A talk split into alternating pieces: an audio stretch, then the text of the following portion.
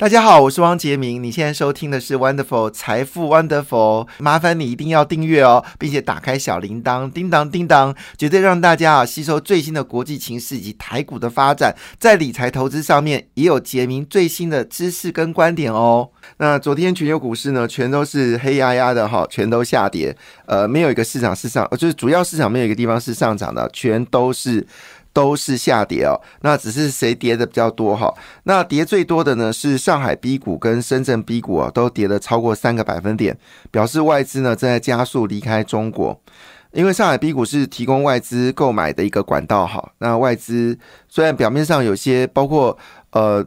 这个黄仁勋呢，哈，在台湾的黄仁勋旋风呢，据了解他也要去中国哈。那这个星巴克的总裁也去了中国，辉瑞的总裁也去了中国。表面上有许多国外的 CEO 都去了，执行长都去了中国，但这个钱是圆的哈，钱是有四只脚，跑得很快。所以呢，昨天全球股市跌最多的是在上海的 B 股跟深圳 B 股，资金撤离中国的方向已经确定了。好，如果这个指标不够强烈，可以看香港。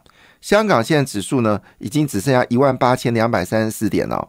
那这个是跟当时呃上海呃这个香港回归给中国的时候呢，当时指数呢是一万七千点啊。所以换个角度来说，经过了这么多年哈，从一九九七年回归到二零二三年的现在，香港股市只涨了一千点。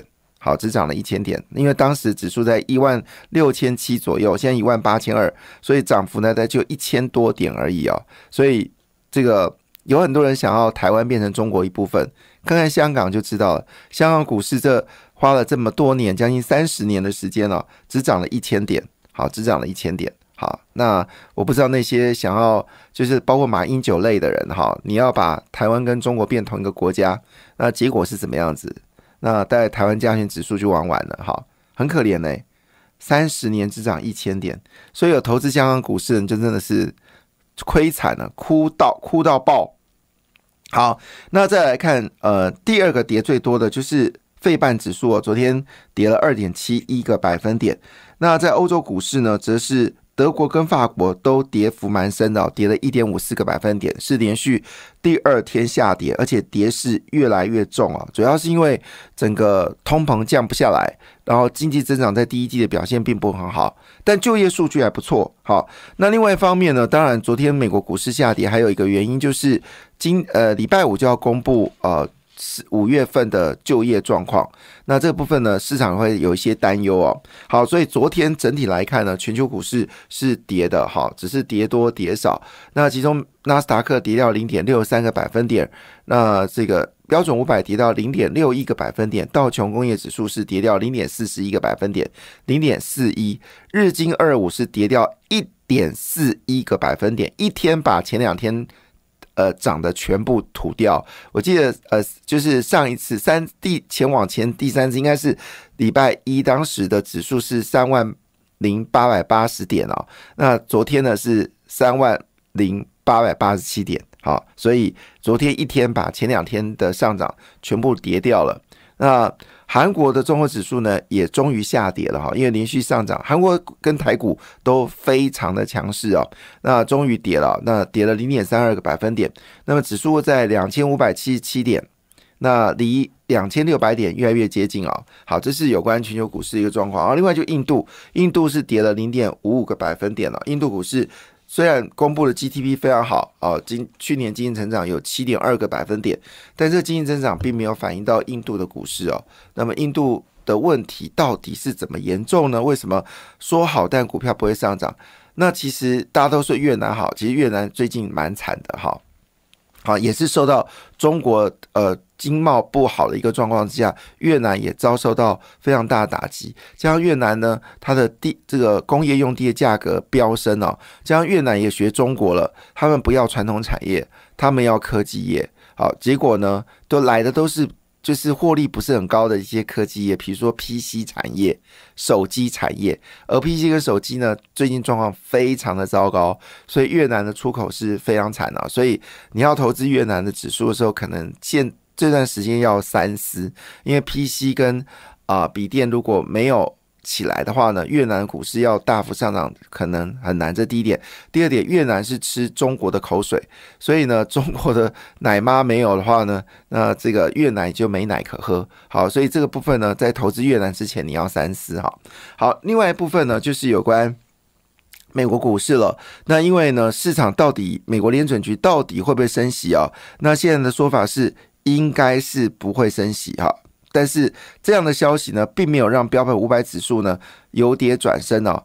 主要原因是因为市场非常担心全球经济的一个问题，尤其油价开始下跌哦，油价开始下跌。好，这个事情呢也让市场担心。当然，俄罗斯主要是因为俄罗斯并没有打算减产。好，那加上呢需求的量呢没有那么大。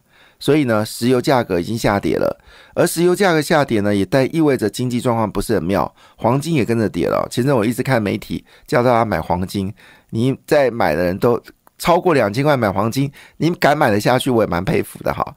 那果不其然，好，最近的黄金价格也是下跌的。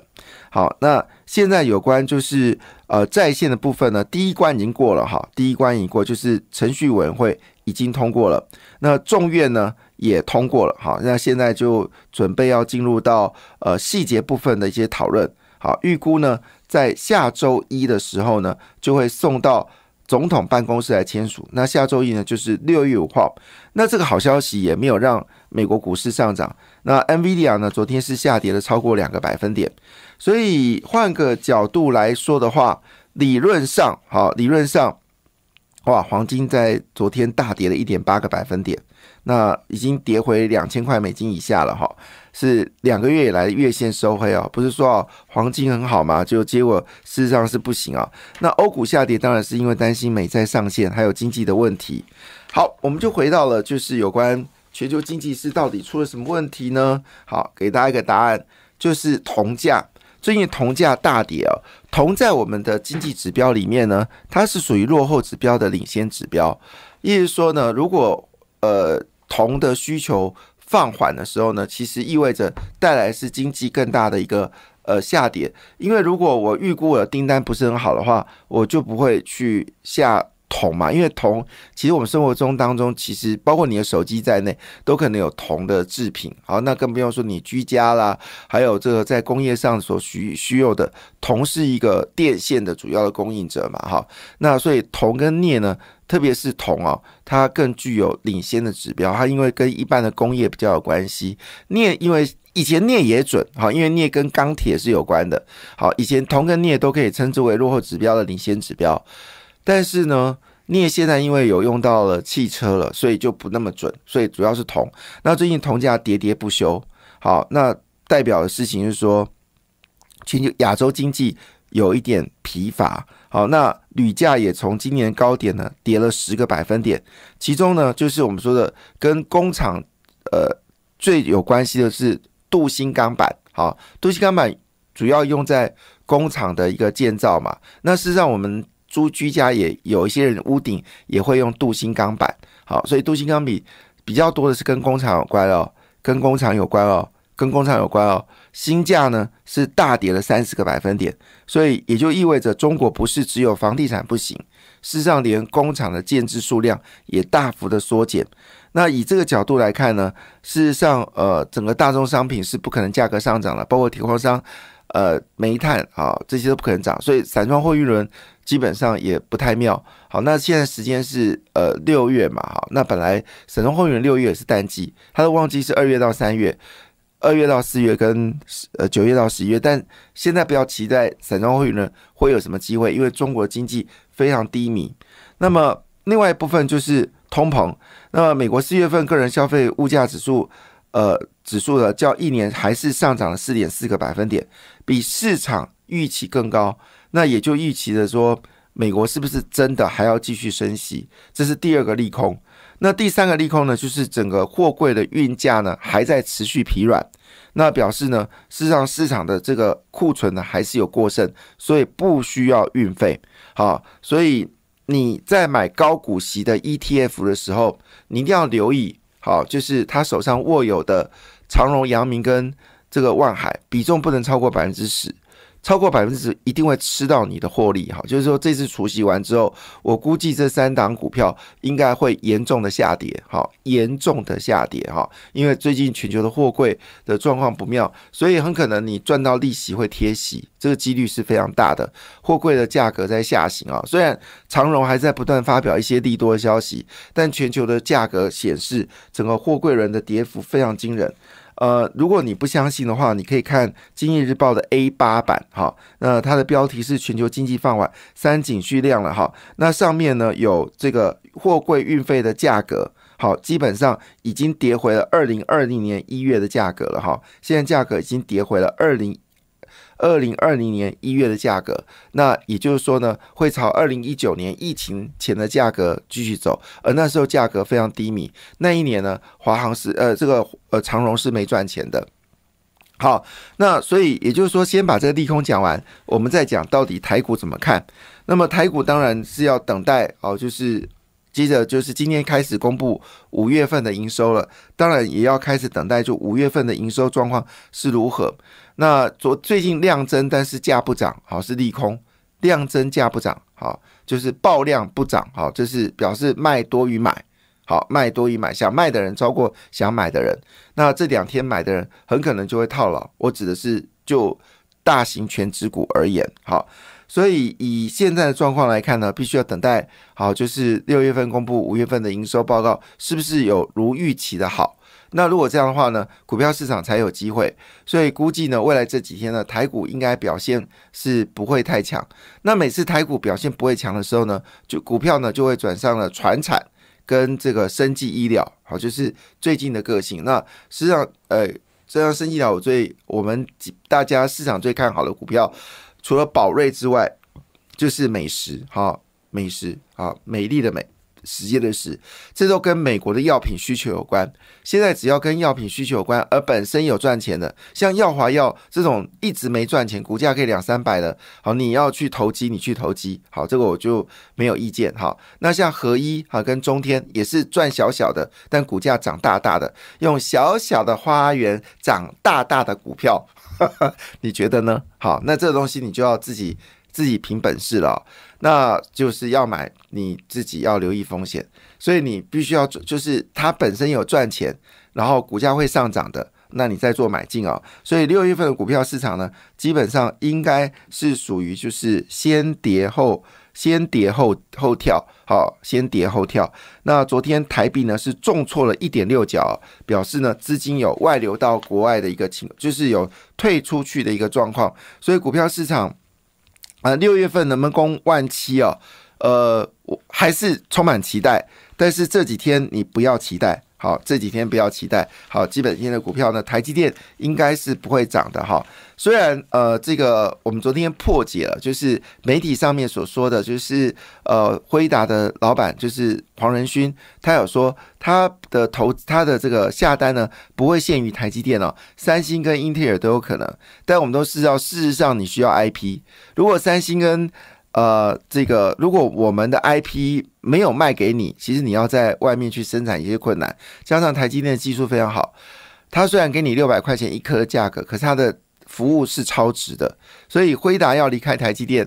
很难呐，哈，那当然，他面对中国的需求，他必须要讲些场面话，好，因为中现在你看嘛，巴菲特为了中国都不敢买台积电了，那黄仁勋还是要做生意啊，中国还是占了他百分之十的业绩，好，他可以卖 A 一百 H 一百，所以他不能失去中国的市场。黄仁勋不止一次的讲说，不能跟中国脱钩，所以台湾人对黄仁勋是很欢迎啊，这个我可以接受，但是黄仁勋。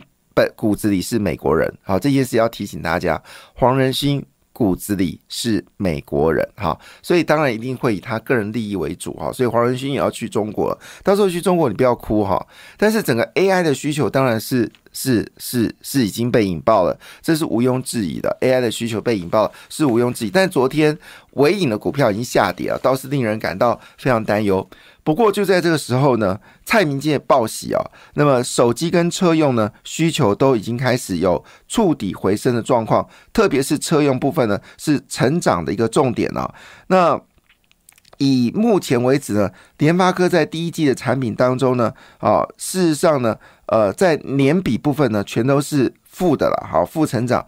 但是呢，在联网应用呢，已经。啊，跟上一季比呢，已经持平了。所以呢，他蔡明坚认为，二零二三年是手机的谷底。当前疲弱原因呢，是因为周期变长，二手产品侵蚀新机的市场。但手机产业呢，已经准备进入到下一个更替期，未来两年呢，将恢复成长。